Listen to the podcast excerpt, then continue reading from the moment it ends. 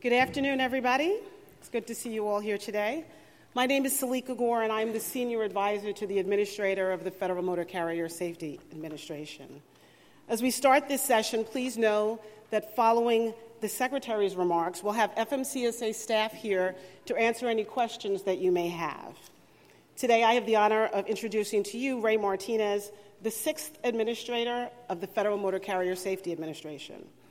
Ray brings to the agency extensive experience as the Motor Vehicle Commissioner in New York and New Jersey, and has also served more than 500,000 commercial drivers during that tenure.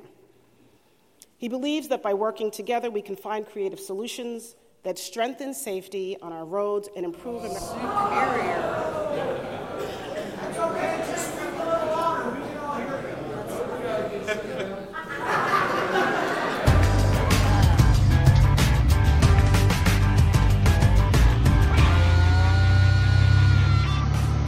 The day the lights went out at the Mid America Trucking Show.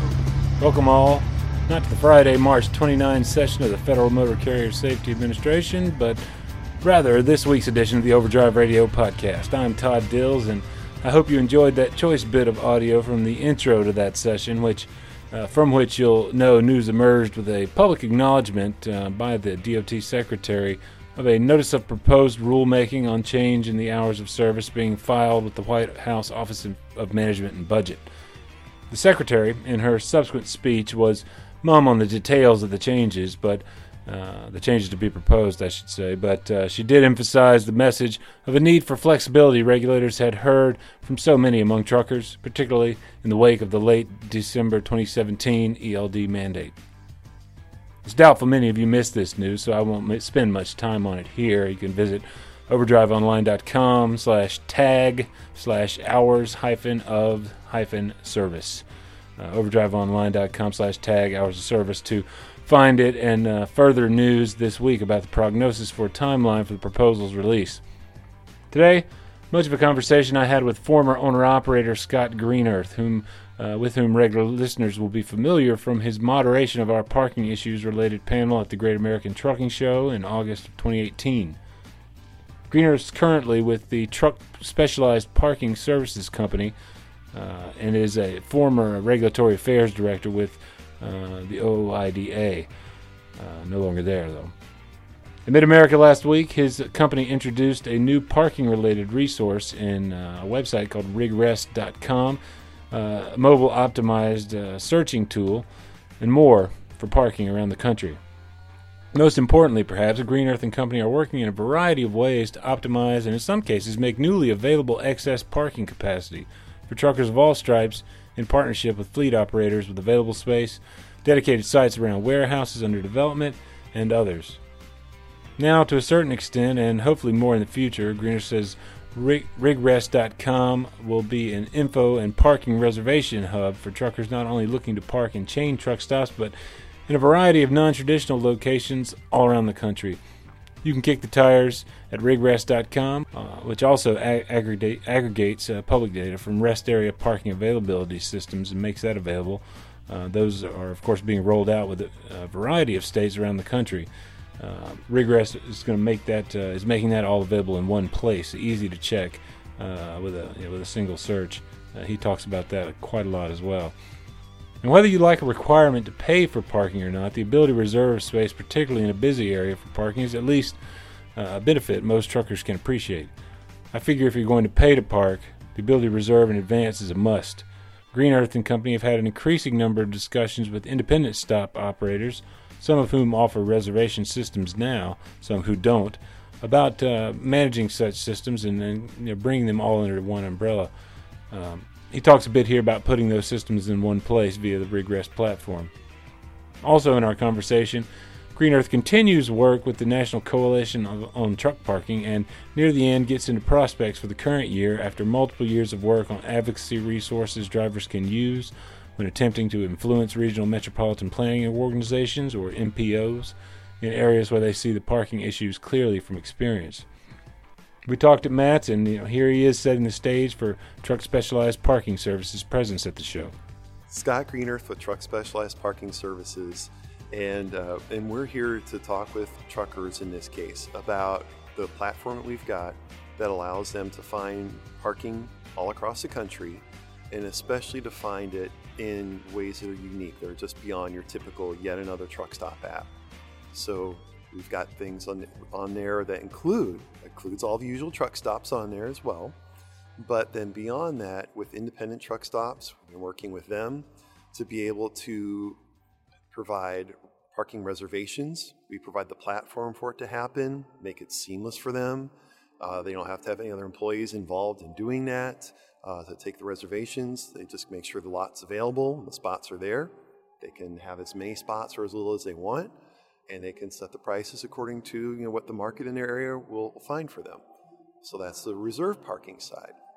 Also on rigrest.com, we have on there the information from the states that have been part of the MAASTO grant that people probably heard about. That was a, several states together collectively putting in the real-time parking information systems modeled up in the Midwest, right? Yes, modeled after what Michigan did, and so that basically now it stretches to put it simply, Michigan and Ohio west all the way across to Kansas. You know, there's a few holes in there, but the majority of those states are now part of that network as well. And in, in TSPS, you know, Truck Specialized Parking Services, we actually were involved with uh, installing the very first system of that in Michigan that's been up since 2014 and we also awarded the grant for the Iowa system. So this real-time parking information is out there now, but the problem is, in what people from my background working at OOIDA, where I heard this all the time, yeah, okay, it's good to have some real-time information to know about parking, but you know, if I'm going to go across the border from Ohio to Michigan, now I've got to go either wait for the sign on the roadside to know what's available, or I need to go to the Michigan website then I go, oh, wait a minute, nothing available there. Now I need to go to the Ohio website to look it up. You could even be in a Quad Cities area, for example, and have four states involved, or uh, multiple states involved, excuse me. So, um, what we provide on our site is the ability to look up all that seamlessly.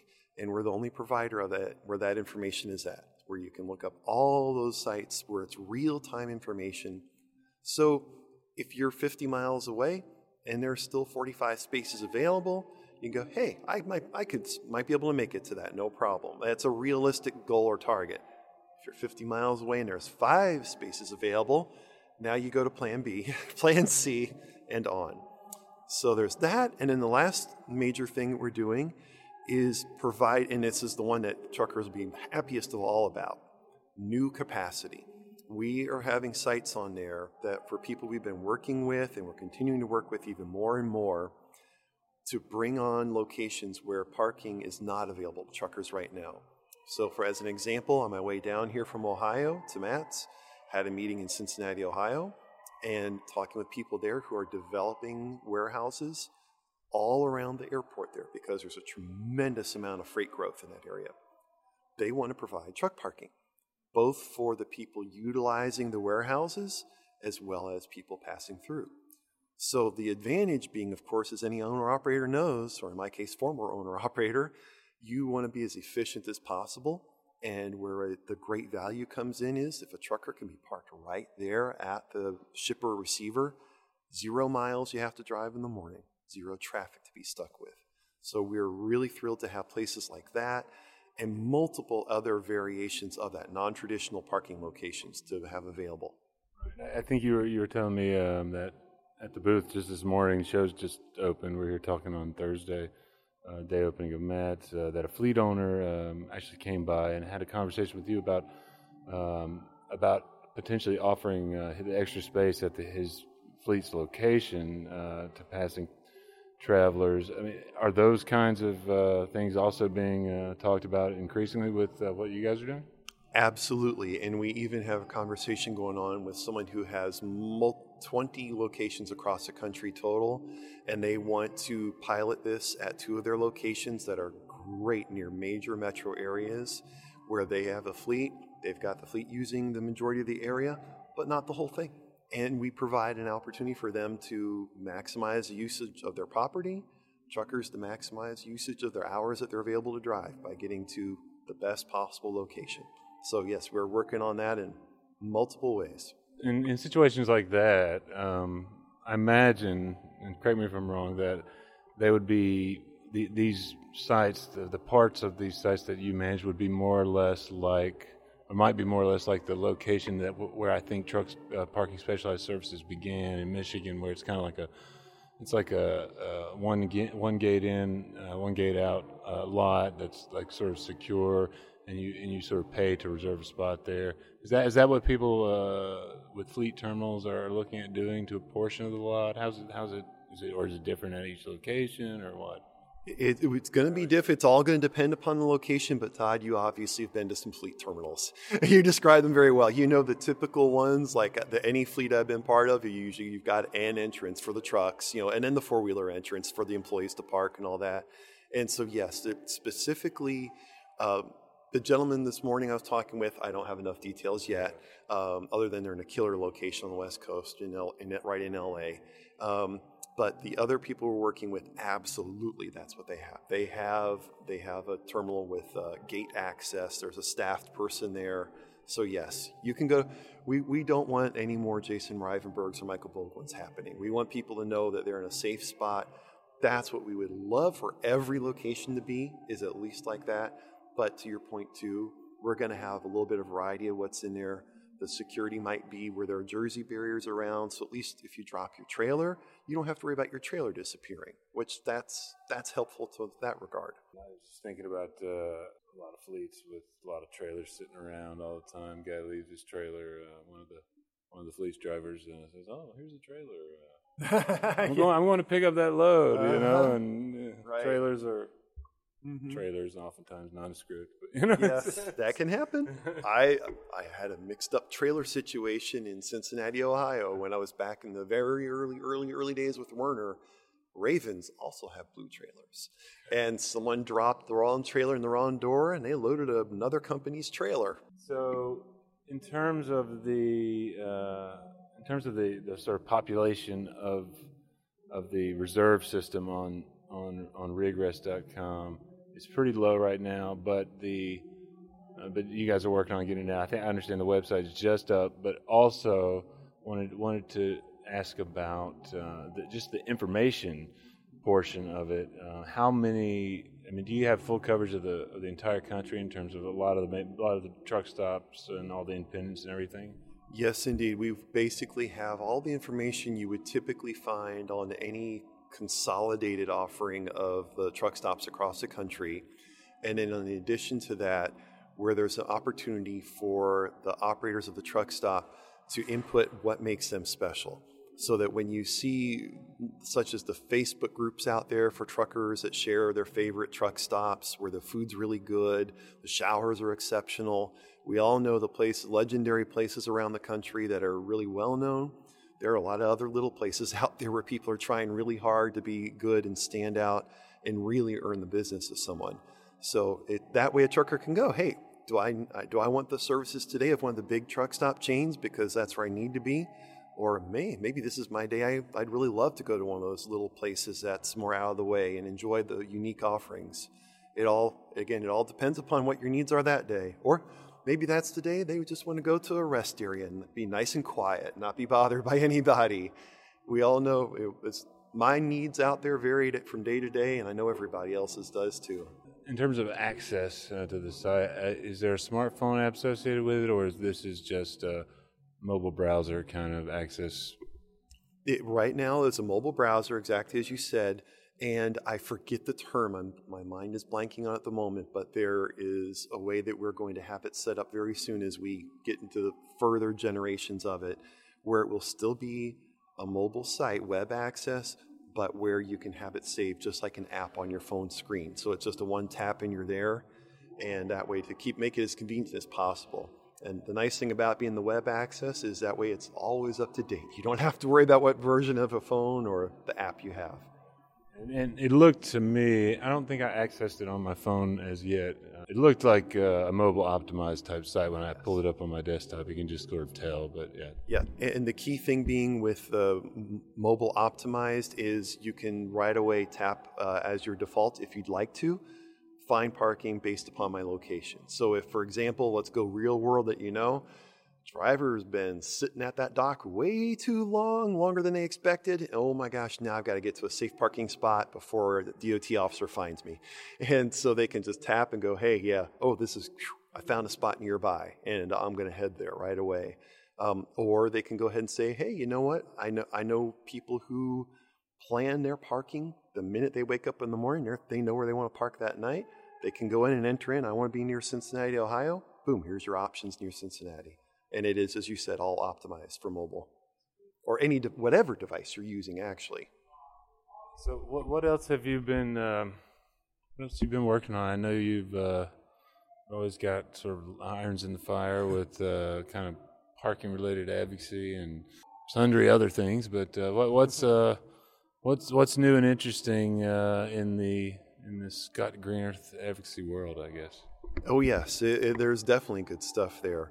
We, as you know, have been working with uh, the Federal Highway Administration Truck Parking Coalition for, for years now, actually, um, all the way back to time at OOIDA.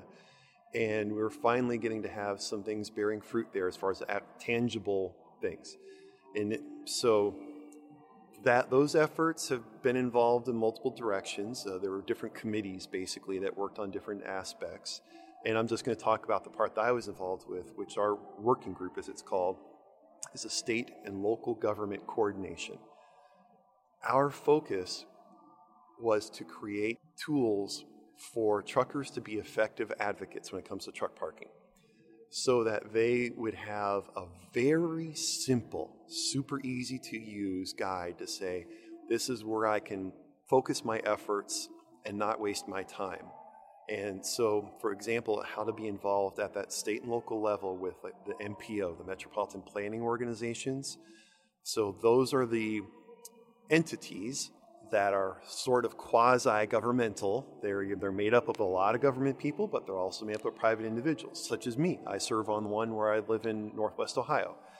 And so that gives you, but also in the room with me are people from the county governments, cities, state is involved. So, what they do though is this is a people that are tasked with looking at the region, not just looking at one geographic line. And these are people who are the most boots on the ground, if you will, when it comes to making things happen.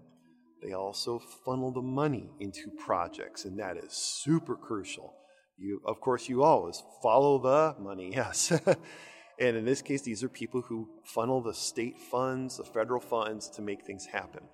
So that's an example of where people can get involved. And we put together uh, different resources. And the, the one example is how to be involved. That's for the trucker to get started. Then, next resource is for the trucker to be able to go to one of those meetings. We want them to be armed with useful data. So we have a guide we put together that lets them know to go into a meeting and say, here you go, elected official, whoever the person is, here's why truck parking is important. Because they don't know. They don't know why. When you show up, why is this truck driver here? They, they, they think the roads are bad? Well, yeah, probably that too. but, but in this case, parking's the topic. So they want to know why is parking important? So this guide, again, super short, sweet, to the point document lets them know this is an issue that's important all the way up to the federal government level. It lets them know about Jason's Law so that they get the idea that these are human lives on the line every day. And then. And that money is available. Yes, exactly. Absolutely. That is crucial in there too.